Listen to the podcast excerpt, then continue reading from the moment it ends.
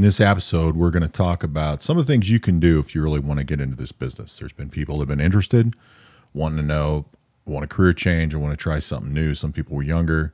I've been asked this before how to become a gray man? How do I work in the world of intelligence? Do the kind of things that you did.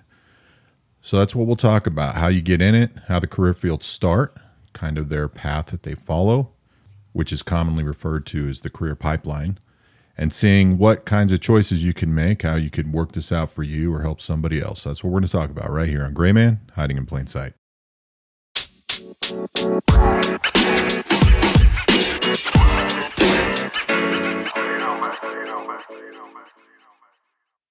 So, you want to be a gray man. How do we do that? The most common way I've been asked is actually a terrible idea and it's not going to work out for you. So if you've got this idea that you can read some books, listen to my podcast, watch some videos, watch some cool movies, and then somehow use that to build up a resume to go get hired somewhere, especially in a civilian agency, that's not very realistic, nor even at many companies that hire from inside the intel or military communities. So that's probably the most common way people think they can get in here, and that's kind of a kind of a bad plan. So, generally speaking, it's going to be younger people typically that get hired. That's just due to the numbers, people that are college age or in the military.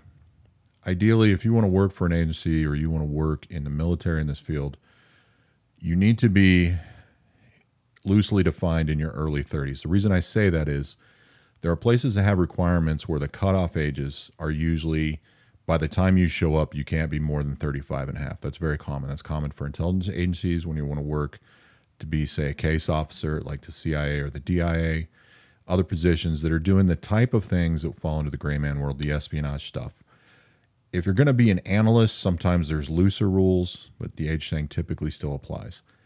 Part of the age thing in the military, too, is we'll get deeper into this, but there's places where you work in the military, especially in what we'll call cooler jobs, where you're doing something like human intelligence or counterintelligence that very likely will be in or connected to the SOF community as an augmentee or support asset. And there's some other things that we won't get into that are beyond that. But part of those is to understand that you have to be airborne qualified and to attend airborne school. When you show up, you cannot be older than 35 and a half. And there's all the other requirements that you have prior to that. So going the civilian route, one of the things you need is college education is very helpful with a college education, it's great if it's more unique, but specific to the needs of that agency. So things like fields in economics are very well known. They use those a lot, especially as analysts and can cross over into the case officer world. There are other fields too. One of the things I recommend is you look at actually the FBI's website where they talk about applying to be an agent. You need a master's degree in one of these fields. Most of those fields do assist and will apply. Multiple degrees are even better something specific. There are sciences that can matter, although they can be more finite. There are doctors and psychologists that get higher, psychiatrists. You can go that route. And when you're going these routes and places, especially anything in the medical or scientific fields, you have to consider how long is college? Do I get a master's degree? Do I get a double master's? Do I get my doctorate? What other things are required as far as going and working somewhere, working towards that degree?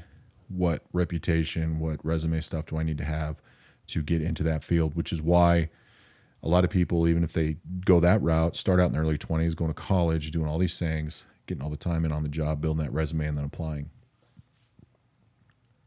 Other things that are helpful and attractive are having lived abroad, meaning in other countries for any amount of time. Now, granted, that can make security clearances longer and more difficult because of your foreign contacts, where have you lived, who and what were you contacted with? Do you still contact them? They'll scrub and go through all your online stuff, email, social media profiles. You can delete anything you want, they'll still have access to it. So just know that's there. Knowing foreign languages, especially foreign languages that will matter to them, although any language can help. Knowing multiple languages actually can beef up your resume a little bit if you have a very high degree of proficiency in them. You'd, of course, have to look into it further, but there are things that can disqualify you, like working for the Peace Corps is frowned upon and usually stops people from being into any agency for any job, as well as other organizations. So those things can hinder you. Any mental health history with a diagnosis, they will find. So those are things that have to be considered as well. You need to be in relatively good health and very good physical shape. Even going straight into an agency, especially if you want to go the route of a case officer and you go to the training at the farm and all the training they go through, there are physical aspects to it. So there will be physical training. So you need to be healthy, in good shape. You know, you need things like good vision, good color vision. Look at a lot of the standard stuff for the military or any job if they give you the information on their websites about what you would need physically. There are physical tests, physical examinations you'll take. You'll take the EKG test for your heart. There'll be different types of interviews, lifestyle polygraphs, all kinds of fun stuff. You also want to have clean credit. And if you never did, but you cleaned it up, you need to have good explanations and all that stuff. At a bare minimum, there'll be a 10 year history checked for everything for your background check to get at least a top secret clearance. As far as that goes, there's many types of clearances. There's a basic set of clearances called confidential secret, top secret. And what happens is, is if you go work for an agency, they typically have their own clearance process, but you'll actually be folded into that other process as well because you'll work with other agencies or the military. You'll have to have those basic checks plus whatever they do internally. And then in some fields, you may be in a location where you have to have clearances from multiple agencies as well as your parent organization and whatever. So there's times like in the military where I had top secret clearance with SCI, different writers, and all these things they put on your clearance. Plus, I had to have an NSA clearance, and then a clearance from another location just because of the job I was doing and the access I may have. Now, all these things still exist for everybody in the military, whether you're in a military or civilian role. They tend to have more time to get them because they're working a job and they're getting the training. Whereas as a civilian, you're going in cold. When you're looking at going the route of what we call a case officer or something similar, which is what I call the professional gray man, which not all of them live that way all the time or even ever sometimes, is that you don't need to know a lot of this stuff going in. Having motivations, reason why you're there, anything you want to learn on your own beforehand or during is great. But at that, what I call that level, because a lot of times I'll say higher levels. I say that to make it simple and easy, and so that I don't use other terminology I probably shouldn't. They provide everything you need. It's like comparing it to the SOF community, Special Operations Forces a person in the Army that goes to SFAS, Special Forces Assessment Selection, doesn't have to be an infantryman. Now, if they're an infantryman for a few years and they learn land navigation, they've road marched a lot, they understand some general ideas of what they see about how they're communicated to and treated, maybe initially they have a benefit. It really depends on the individual.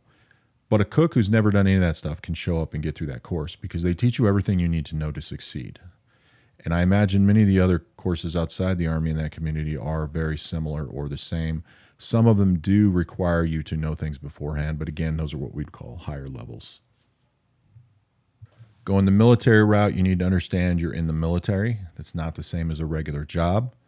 There are requirements, physical requirements. You have to go through your basic training or boot camp. You have to go to your associated follow on school or schools for your MOS that you pick you have to be qualified for those jobs. So in the military, you take the ASVAB, you get this long list of scores. They tell you what you're qualified for, and then you get into that career field. Then you have to go through that training, pass, get sent to a unit, start doing that job. And a lot of the jobs you hope to deploy just so you can really do your job. Try to get promoted. And odds are you're not going to get very far if you do a four year term, even as a human intelligence or counterintelligence guys, and have many career opportunities past that, unless you had some very specific opportunities that are rare or happen to deploy a couple times and work with agencies and make connections, which is very limited in most situations. Some of those people do come out with enough qualifications to work at what we call the schoolhouse, the military schoolhouse where they can train. So it just depends on where you're going with that. Now, why the civilian description was limited, because I didn't go that route, it was also to understand there's still a lot there. So, on the military side, one of the things you got to look at is what branch of the military you want to get into. They all have some sort of intel assets some similarities. Some of them are involved with criminal investigation stuff as well as intel. Some are separated. What I tell people is if you don't have a certain drive for the branch of the military, and this is the field you want to get into, I always recommend the Marine Corps.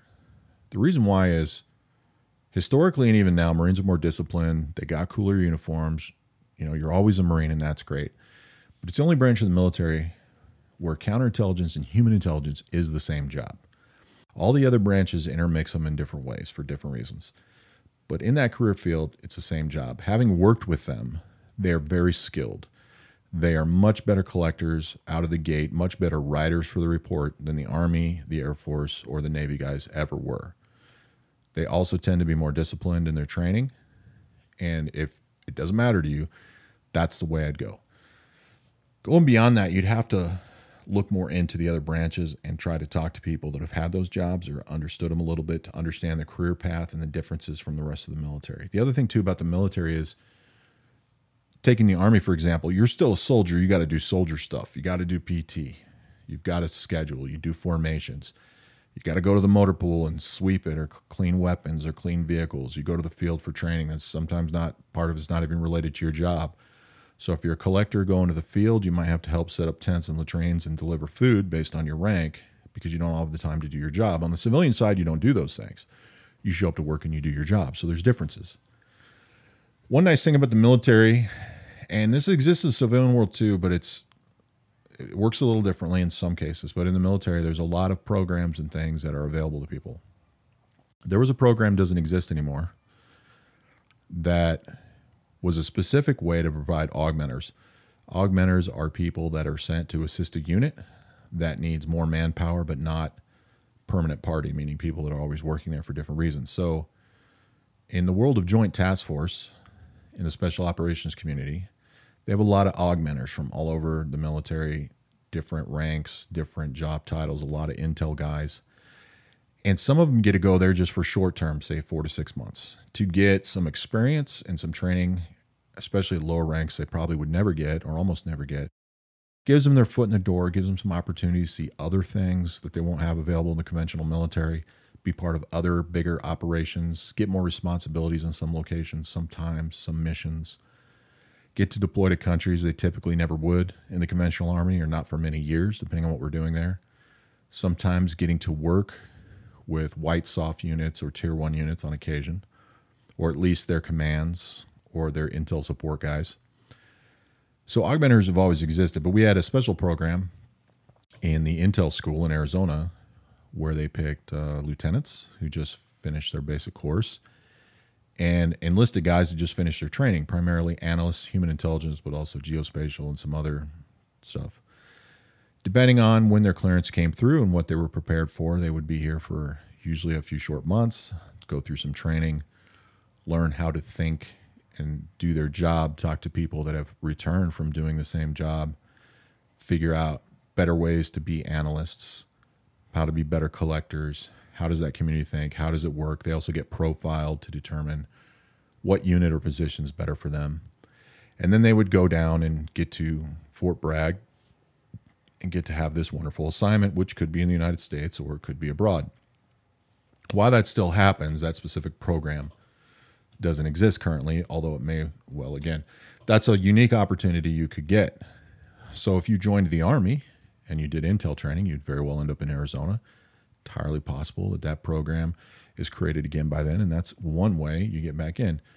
There's other programs that people aren't aware of until they get farther on that usually you need more rank for. Typically, you have to be a staff sergeant. In most cases, not all, sometimes a sergeant, meaning E5 is a sergeant, E6 is a staff sergeant. You're talking three to five years from when you get in the military, depending on what rank you start out at, what jobs you've had, how well you've been a soldier, what your unit's allowed to promote, what units you're in, all kind of things factor in there.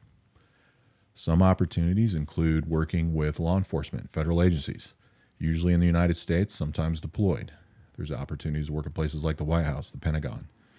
There's opportunities to work at the NSA. A lot of people who work in signals intelligence get jobs at the NSA right out of the gate get a lot of connections there. There's other programs like the one I mentioned for augmentees. There's programs where you go and work and get trained by agencies in specific career fields where you stay in the military, but you are trained to function like certain roles in certain agencies. Things like human intelligence collection, being a gray man, targeting, analysis. There are people that work in the national capital region to get hired by the same or equivalent to what we'd call a tier one or tier two unit or a support joint task force forum that work in what's called the capital region, which is all around Virginia and DC and other places like that, where they get to work on more national level interests, supporting units that do higher profile missions that Sometimes they're on the news, a lot of times they're not. What I can tell you is, regardless of what you think you want to do, you'll never really know till the time comes. There'll be a long list of requirements, and it really depends on what you're doing. Like I mentioned in a previous podcast, which I'm going to get more into this in another episode, but I kept mentioning about interviews and interviews and interviews could go on for weeks. And I kept saying interviews because at the time I was trying to avoid certain phrases and terms that might highlight things people could look for that probably weren't good, a good idea. What they really are is assessments. So it depends on what you're doing. So let's say you join special forces as an example, or a community like that, and you apply to go and you go to their assessment and selection process. There's a lot of physical aspects, land nav, physical training, running, road marches, obstacle courses getting smoked, basically forced to do exercises, just like they do at Ranger School and all these other schools. Then there's other jobs where their assessment process could be a few weeks or a couple weeks, where you're going in to work a different job, maybe an intel job like, say, targeting. That part of your application process is different. You might be required to write three different essays of a few thousand words or a few thousand characters. You might be required to have phone interviews and oral boards or oral interviews during the course. Of course, they'll check all of your stuff. They'll give you essay choices on what to write. You'll have to do bios in the interview. You'll have to give examples of your work. They'll give you mission sets that are typically notional that you'll have to work through in whatever amount of time. They'll give you different stressful situations. So the difference is they give you things that apply to your work field and your career field, your job, what you're going to do. So it may not be that somebody wants to be a Green Beret and needs to sit down and write three essays of 5,000 words because that's not really that important to the assessment process. They need to do obstacle courses and land navigation and all this other stuff they do in selection. A targeter probably doesn't need to go road march, run an obstacle course, and do land navigation, but they're going to do a lot of analytical work, a lot of research, and a lot of report writing. That's why their selection processes are different. The thing is, it takes a while to get to these points no matter what you're doing. So, my suggestion the best things you can do is try to find people that have worked in any career field that you would possibly want to work in. This could apply to anything, but especially for this. Try to talk to them, find out timelines on things like how long does training last? What was this like for you? You know, they're not going to tell you things about cool missions or names of stuff that's classified that they did, but you can find about, well, what's the life like? How did it affect your family? You know, what's the separation like? What were deployments like? How long were they for you? You'll find out that different branches have different deployment links depending on what they're doing.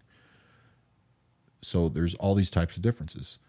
You know, what's the career path like? So, for example, one of the things you can do in the Army, especially in the intel field, is become a warrant officer, which you can look up what a warrant officer is.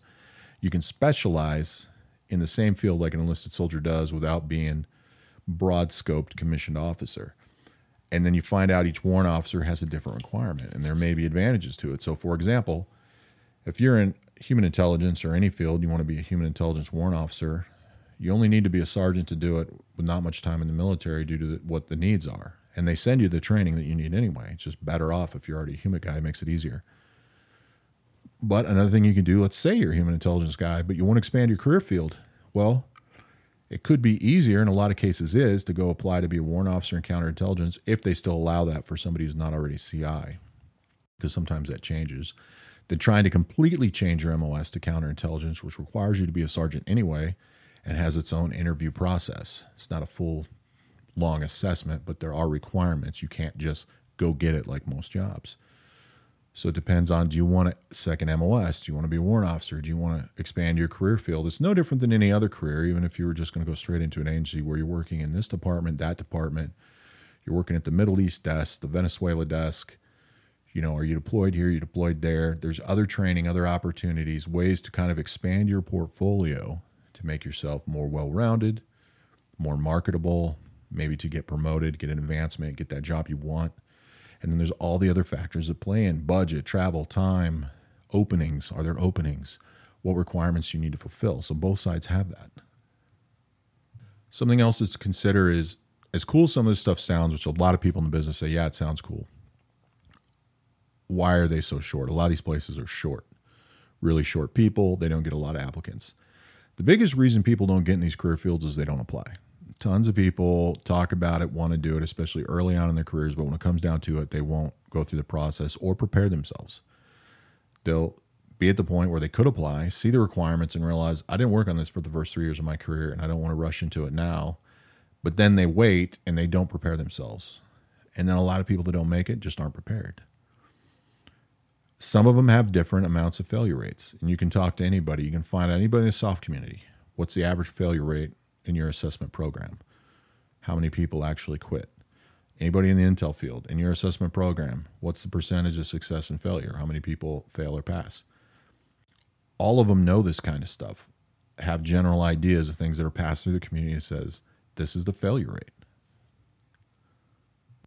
The best thing you can do is always research and always prepare. People I tell in the military, so what's the best thing I can do in the military? I tell them constantly prepare for a 20 year career while constantly preparing to get out tomorrow.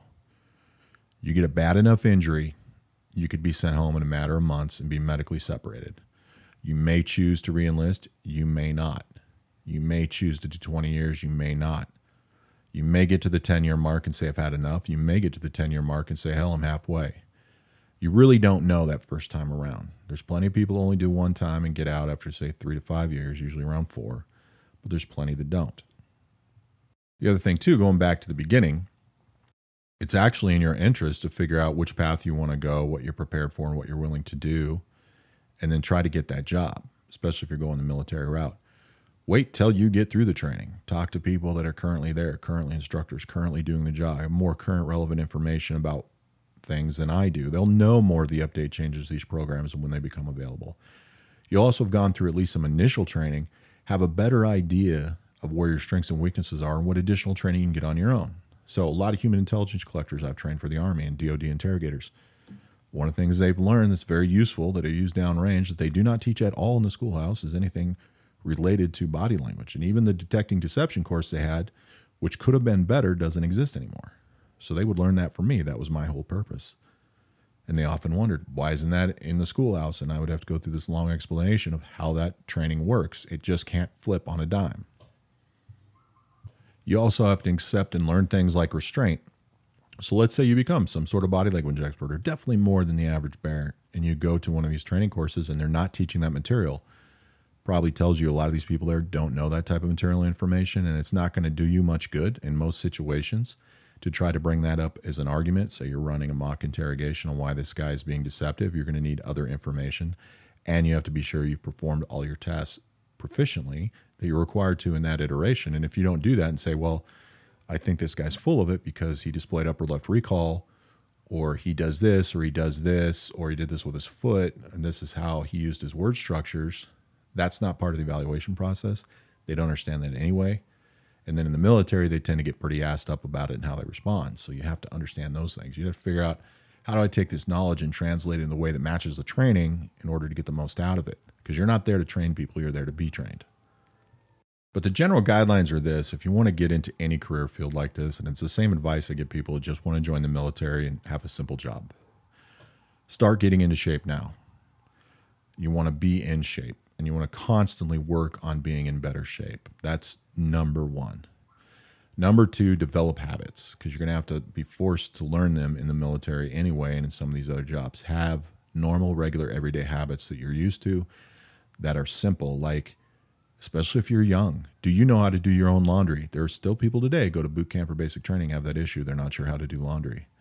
How often do you take the trash out? Do you ignore your mom and not take it out? Because you're going to have to take it out multiple times a day in training, and then when you have your own place, every morning because everything will be inspected. Another thing is cleaning up or keeping clean your entire financial history on your credit report and researching any mistakes that you have on there to make sure you have accurate, up to date information of why so you can explain it. Because that may not matter when you join, as long as you don't have some horrible, ridiculous credit score. It may matter when it comes to a clearance. It definitely will come up in some of these unique opportunities if they come to you. So there are a few people that try to work in the White House as uniformed military. Very, very difficult position to get. Credit report really plays into that because it's the White House.